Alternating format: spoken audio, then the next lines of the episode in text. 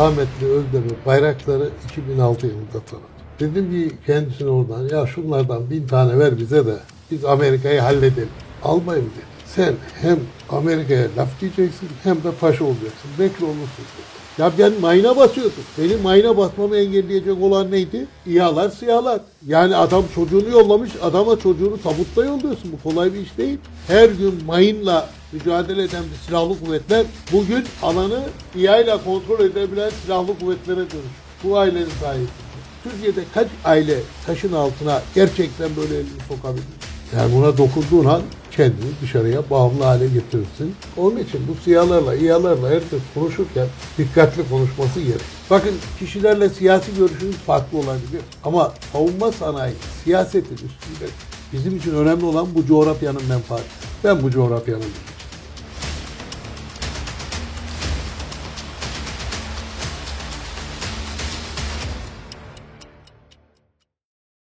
GDH takipçileri hepinize merhabalar. Bir hashtag programından daha yanımızda önemli bir konuğum var. Emekli Tuğ General Ömer Faruk Küçük. Komutanım geçtiğimiz günlerde yaptığımız röportaj gerçekten güzel dönüşler aldım. Tekrar burada sizi ağırlamak benim için çok önemli, çok kıymetli. Türkiye'nin SİHA'ları ile alakalı böyle siyasi gündemde bir muhabbet dönüyor. Özellikle Baykar ekseninde bir muhabbet dönüyor. Siz SİHA'ların Türkiye'de o ilk adımlarını çok iyi bilen, yakın bilen bir isimsiniz. Sizden dinleyelim istedik. Biz işin aslı ne? Ben direkt size sorayım. Siz ne kadarına şahitsiniz bu sürecin? Rahmetli Özdemir bayrakları 2006 yılında tanıdı.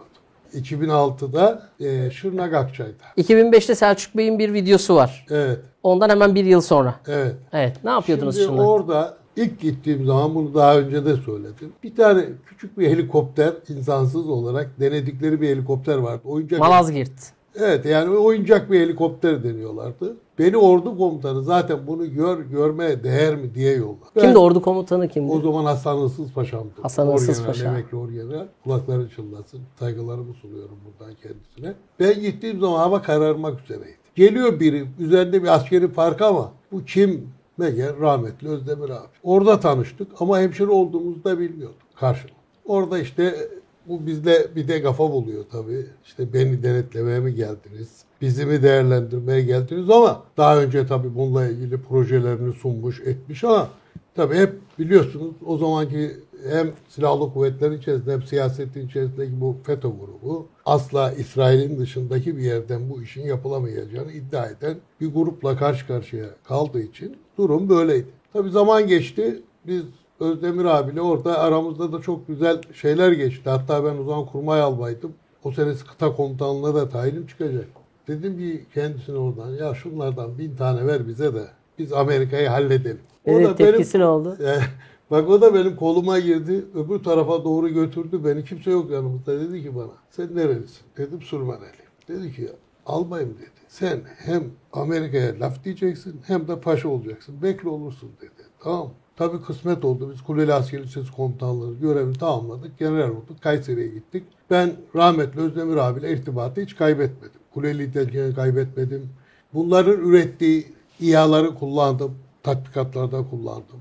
Bölgede Kayseri Komando Tugay Komutanı iken yaşamış olduğum olaylarda eğer bu siyalar ve İHA'lar elimizde olsaydı o şehitleri vermeyebilirdik.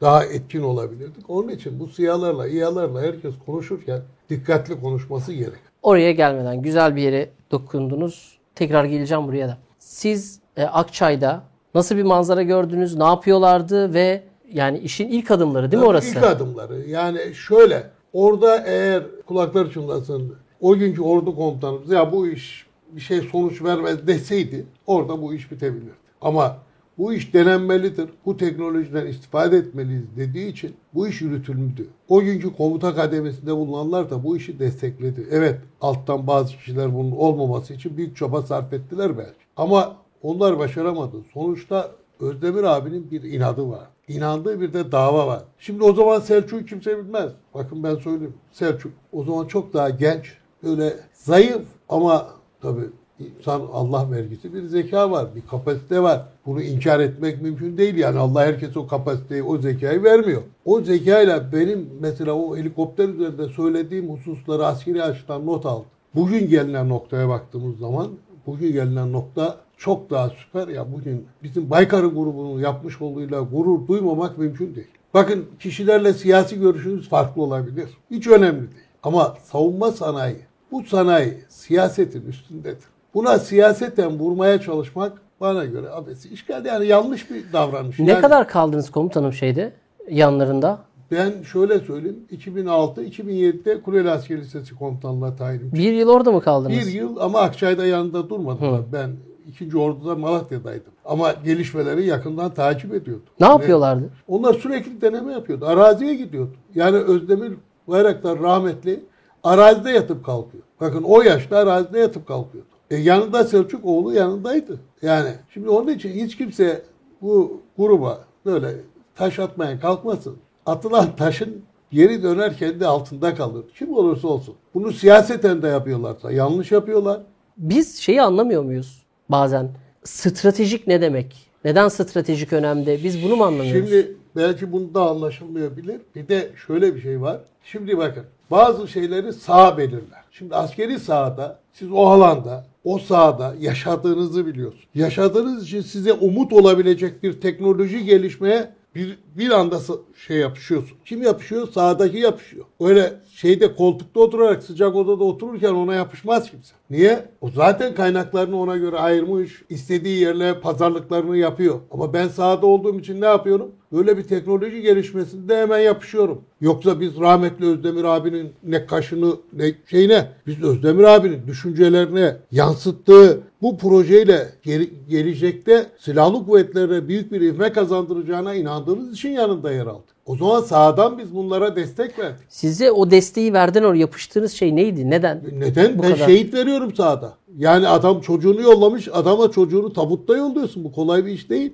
Yani bir kişinin çocuğunu al bayrağı sardım sana geri yolluyorum demek kadar ağır bir şey olabilir mi bir komutan için? Ya ben mayına basıyordum. Benim mayına basmamı engelleyecek olan neydi? İşte çıkan bu şey İHA'lar, SİHA'lar. Bakın şu anda İHA'larla biz alanı komple kontrol ediyoruz. Edebiliyoruz. Ya belki hudut birliklerimizi ileriki bir safhada İHA'larımız daha da geliştiğinde belki de bazı merkezlerde üsleri kurup hududu komple İHA'larla kontrol edeceğiz. Haluk Bey'in Habertürk yayınında bir şeyi var. Cümlesi var. Ee, bize destek veren komutanlar o cephede çatışan, savaşan komutanlardı. Diğerleri Doğru diyor. değildi diyor. Doğru diyor.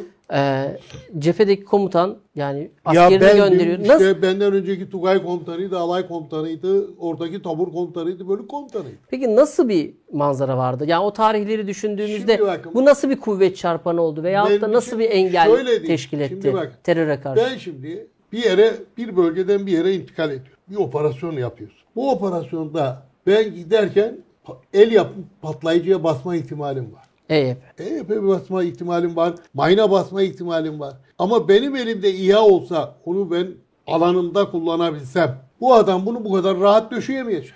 Şu an düşeyemiyorlar. Şu anda düşeyemiyoruz zaten. Zaten sıkıntı orada bakın. Şu anda terörde e, Allah inşallah hiç kayıp vermeyi nasip etmez bize. Ama zaman zaman tabii ki bu işin doğasında var şehit de verilecek. Ama eskisi gibi bir şehit vermiyoruz. Yani bir mayna basmıyoruz. Bir şeye basmıyoruz. Şimdi bu mayna basma işimizin nedeni ne? İHA'nın ne zaman nereyi kontrol edeceğini adam kestiremiyor şu an. Ben şöyle söyleyeyim. Benim elimde yetki olsa ben bunlara Pınarhisar'daki kışlayla atış alanını komple tahsis ederim. Bakın ben açık söylüyorum. Çünkü bunlar bu insansız hava araçları, siyahları denemek için alan aradılar, alan. Alan aradılar. Yani, yani koskoca Türkiye'de alan mı Bakın yoktu? şimdi ama askeri, bakın bürokrasiyi Türkiye'de aşmak çok zor. Yani şimdi alan aradılar deyince siz Ben o alan aramak belki- nedir? Belki Yani normal vatandaş şu- anlayamayacak ama Tabii bakın şöyle. Bu kadar askeriyenin havalimanı. Atış alanı tabii. Atış alanı alıyor. E ona bu işi tahsis edecek olan kim? Silahlı kuvvetler tahsis edecek. Milli Savunma Bakanlığı tahsis edecek. Ama bir yeri diyeceksin de tahsis edecek değil mi? Biz buna uyar mı uymaz mı? Rahmetli Özdemir abiyle gittik. Gelibolu'daki Tugay'ın atış alanı var. O Tugay'ın atış alanını incele. Şey kalkarıp gelip atış yapabilir mi? Oradan adacık var atış alanı yapılan. Oraya atabilir mi? Pınarhisar'daki atış alanını inceledik. siz CHP'den bir dönem belediye başkanı adayıydınız. Yani meclis üyeliği yap. Durduğunuz siyasi noktalar da farklı. Ya bak e, ben Ama çok önemli bir yerde bak ben şu, birleşmişsiniz. bizi- bak şu. Türkiye'nin menfaatleri varsa seninle benim birleşmemiz mümkün. Bizim için önemli olan bu coğrafyanın menfaatleri. Bak ben bazen diyorum ki ben bu coğrafyanın milliyetçisiyim. Ben bu coğrafyanın milliyetçisiyim. Ben bu ülkenin milliyetçisiyim. Ben Hasan'ın, Mehmet'in adamı değil. Ben bu coğrafyada yaşayan her vatandaş için seve seve feragat etmeye, çalışmaya hazırım. E, o dönemlerde işte 2006'lar, 2007'ler, 2009'lar o SİHA'ların Tabii ilk denemelerinin yapıldığı, demolarının yapıldığı dönemler. Ne kadarına vakıfsınız? Yani orada Ben bir şey yapılan denemeyi gördükten sonra takip ettim. Sonra 2007 yılında Kuleli Komutanlığı'ndan sonra 2008'de e, terfi ettiğimde Kayseri Komando Tugay Komutanlığı'na gittim. Bölgede bunları kullanmaya başladık ama o zaman İHA'ları kullanıyorduk. Daha yeni yapılmış 50 atılan İHA'ları mini İHA. mini İHA'ları kullanıyorduk o zaman. Sonra geldik oradan tayin olduk. Tekirdağ Tugay Komutanlığı'na dediler ki tatbikatta sonra Keşan'daki bunların biliyorsun Evet. ilk şeyleri var. O Keşan'daki e, denemelerinde gene rahmetli Özdemir abi o zaman Tugay komutanıydı. Gidip geliyorduk beraber. Sonra biz emekli edildik 2013'te. Emekli edildikten sonra ben gene Özdemir abiyle irtibatı devam ettirdim. Birlikte Çanakkale Deniz Kuvvetleri'ne teslim ettikleri İHA'larla ilgili o zaman gittik onunla. Orada epey ben mesela o zaman çok rahatsız olduğunu da bilmiyordum. Mesela bakın o kadar yol tepiyordu. Bir insan bütün ömrünü memleketine bir hizmet verebilmek için harcar. Yani ben bunu her zaman söylüyorum. Eğer rahmetli Özdemir Bayraktar isteseydi Türkiye'nin en zengin adamı olabilir. Bugün oğlu Selçuk Bey istese Türkiye'nin en zengini dünyanın sayılı zenginlerinden olabilir. Bunlar bütün aile olarak bu memlekete bir hizmet etmek için yola çıkmışlar. Bir davaları var. Bu davaları Türkiye'nin dünyada bir güç olabilmesine katkı vermek. Yani ben Cumhurbaşkanı'nı eleştiriyorum derken bu aileye çatmanın bir anlamı yok.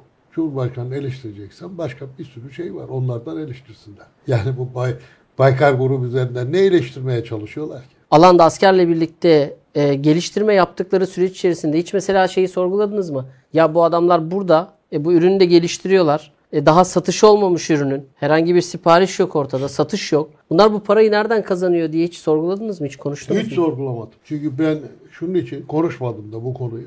Bu aile şeyden gelmedi ki. Bu aile Trabzon'dan kaç yıldan önce buraya göç etmiş. Sarıyer'de yaşamış. Ellerinde kaynak zaten vardı. Ama Özdemir abinin neyi vardı? Davası vardı, bir inancı vardı. O inanç doğrultusunda bu şey Türkiye'yi kazandırdı. E, nelere şahit oldunuz? Özdemir Bayraktar nasıl bir Özdemir kişilik? abinin tek oyunu tabii herkes zanneder ki bir tek İHA'larla ilgili. İnsani duygular, insani yönü de çok farklı. Mesela birlikte gariban asker var. Parası gelmiyor. Onu Özdemir abi görürse, öğrenirse bir bakarsın ki Özdemir abi oraya para yollar. Ben Kayseri Komando Tugay Komutanıyken bana o zamanki parayı söylemeyeyim. Fakir ellere verilmek üzere bir para yollattı. Ve dedi ki bundan kimsenin haberi olmayacak. Bunu benim verdiğimden bile kimsenin bilgisi olmuyor. Sen benim adım buna ver. Onun için Özdemir abinin bu yönlerini bilmeyenleri de öğrensinler. İnsani yönü de çok farklı. Sonra Özdemir abi asla haksızlığa tahammül etmeyen bir adam. Bir haksızlık yapılmışsa kime yapılırsa yapılsın. Ona asla tahammül et. Bu Ergenekon balyoz süreçlerinde Ben oldukça Ergenekon kendini belli etmiş zaten değil mi? Önce Kayseri Komando Tugay Komutanıyım. Sonra Tekirdağ'a geldim. Hatta resimleri bile var bende. Mesela Ergenekon Balyoz davasını sürekli takip ederdi. O takipten sonra beni arardı. Tekirdağ'a geliyorum. Köfte ısmarlarsın bana derdi. Oradan tahliye edilen subay ya da generali alır. Gelirdi. Oturduk.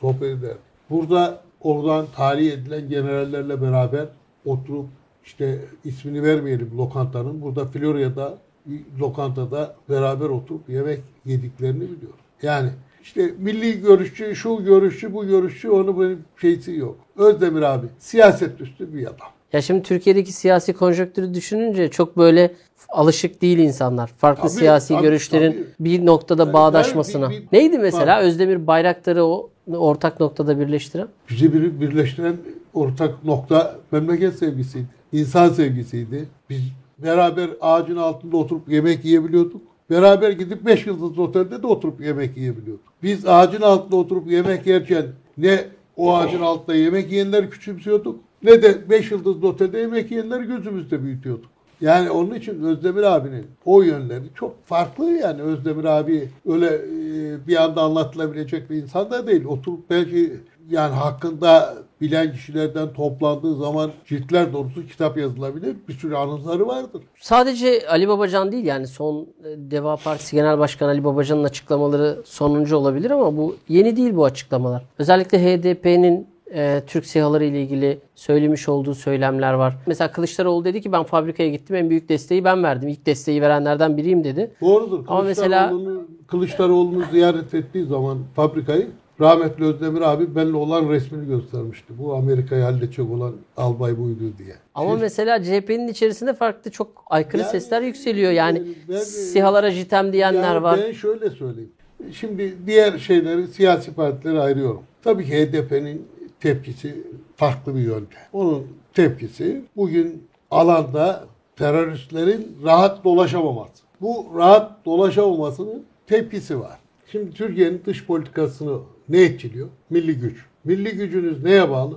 Askeri gücünüze dışarıda sizi etkileyecek. Bir Teknoloji. de teknolojik gücü. Şimdi askeri gücünüzün vurucu unsuru ne? Teknolojik gücünüz. Şimdi teknolojik gücü kazandı. Askeri gücünüz. Bunu kimle kazandı? Bunu İHA ile kazandı. Savunma sanayindeki gelişmelerle kazandı. E bu bugünün projesi mi? Bugünün değil. Bunun geçmişi var. Bu projelerin başlangıçları var. Ama bugünkü hükümet bu projelere daha fazla kaynak ayırdı. Daha fazla önem verdi. Bu önemin sonucunda sizin dış politikanızı etkiledi. Dış politikamıza çok büyük bir etkisi oldu. Bugün dünyada Türkiye'yi dış politikada saygın bir duruma getiren savunma sanayindeki gelişmeler askeri gücü arkanızda gördüğü için o zaman sizle masaya oturan masada sizin pazarlığınızı kabul etmek zorunda kalıyor. Ben bu hükümeti eleştirme hakkına sahibim. Ama doğru yaptığı işler var. Savunma sanayinde bu hükümetin attığı adımları bugüne kadar olan hükümetler atabilseydi belki ellerinde olmadığı nedenlerle çünkü ben o yönünü bilemem şimdi ekonomik olarak. Bu hükümet gerçekten savunma sanayini büyük bir hamleyle ileri doğru taşıdı. Sadece ekonomik mi? Yani tek ekonomik olarak değil tabii düşünce de önemli burada. Yani sizin askeri o güce başlangıçta belki bu hükümet de böyle düşünmüyordu. Ee, hükümeti etmeye başladığı zaman devletteki gelişmeleri gördüğü zaman Türkiye'nin jeopolitik durumunu görünce gerçekten güçlü bir askeri güce sahip olmamız gerektiğini görünce savunma sanayine büyük bir destek verdi. Bu savunma sanayinin içerisinde İHA'yı SİHA'yı yapan rahmetli Özdemir Bayraktar'ın grubu kendi kaynaklarıyla bu işin içerisine girdi ve belli bir aşama kaydetti. Bugün Aselsan kendi kaynaklarıyla girmedi yani. Hükümetin desteğiyle bu işin içerisinde var. Diğer birçok firma, devletin vakıflar vasıtasıyla ürettiği firmaların çoğu devletin kaynaklarıyla içerisinde var. Ya rahmetli Özdemir Bayraktar abi derdik. Ya biz deliyiz ya. Tamam. Yani akıllı adamın yapacağı iş değil derdi bize. Biliyorsun esasında çok zeki insanların bir delilik yönü vardır yani. Şimdi onun için e, rahmetli Özdemir abinin e, böyle bir inancı vardı. Bu inanç doğrultusunda ya bütün aile olarak bunun altındalar. Ya fabrikada yatıp kalkıyorlardı. Yani hepsi orada şeydi. Bir ara çok daraldığı dönemde olmuş galiba mali olarak.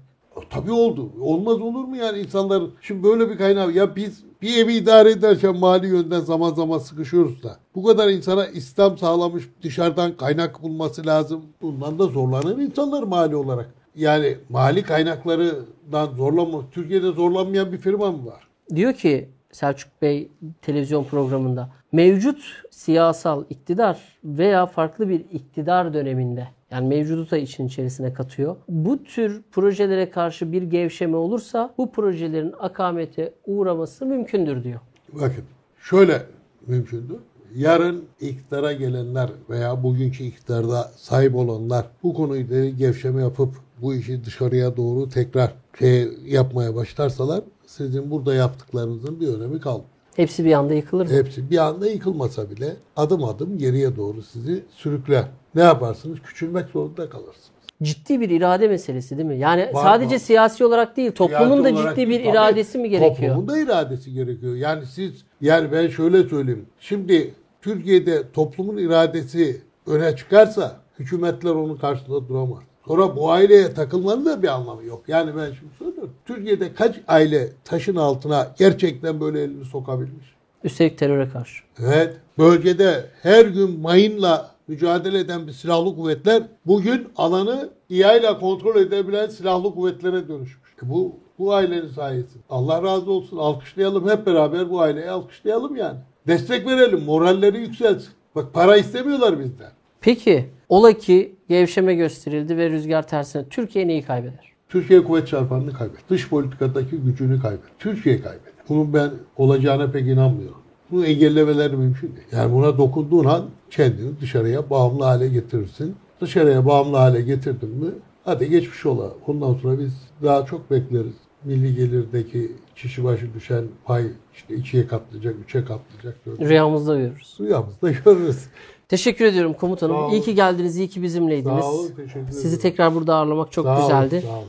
GDH takipçileri bir hashtag programının daha sonuna geldik. Türkiye'nin son günlerdeki en çekişmeli konusunu konuştuk. Savunma sanayine karşı getirilen eleştirileri, e, atılan iftiraları, aslı astarı olmayan, gerçeklikle alakası olmayan şeylere bir nebze de biz açıklık getirelim istedik. GDH olarak üzerimize düşeni yapmak istedik. Bir dahaki yayında görüşmek üzere. Burası gdh.dijital. Takip edin, gündeme dair her şeyden haberiniz olsun.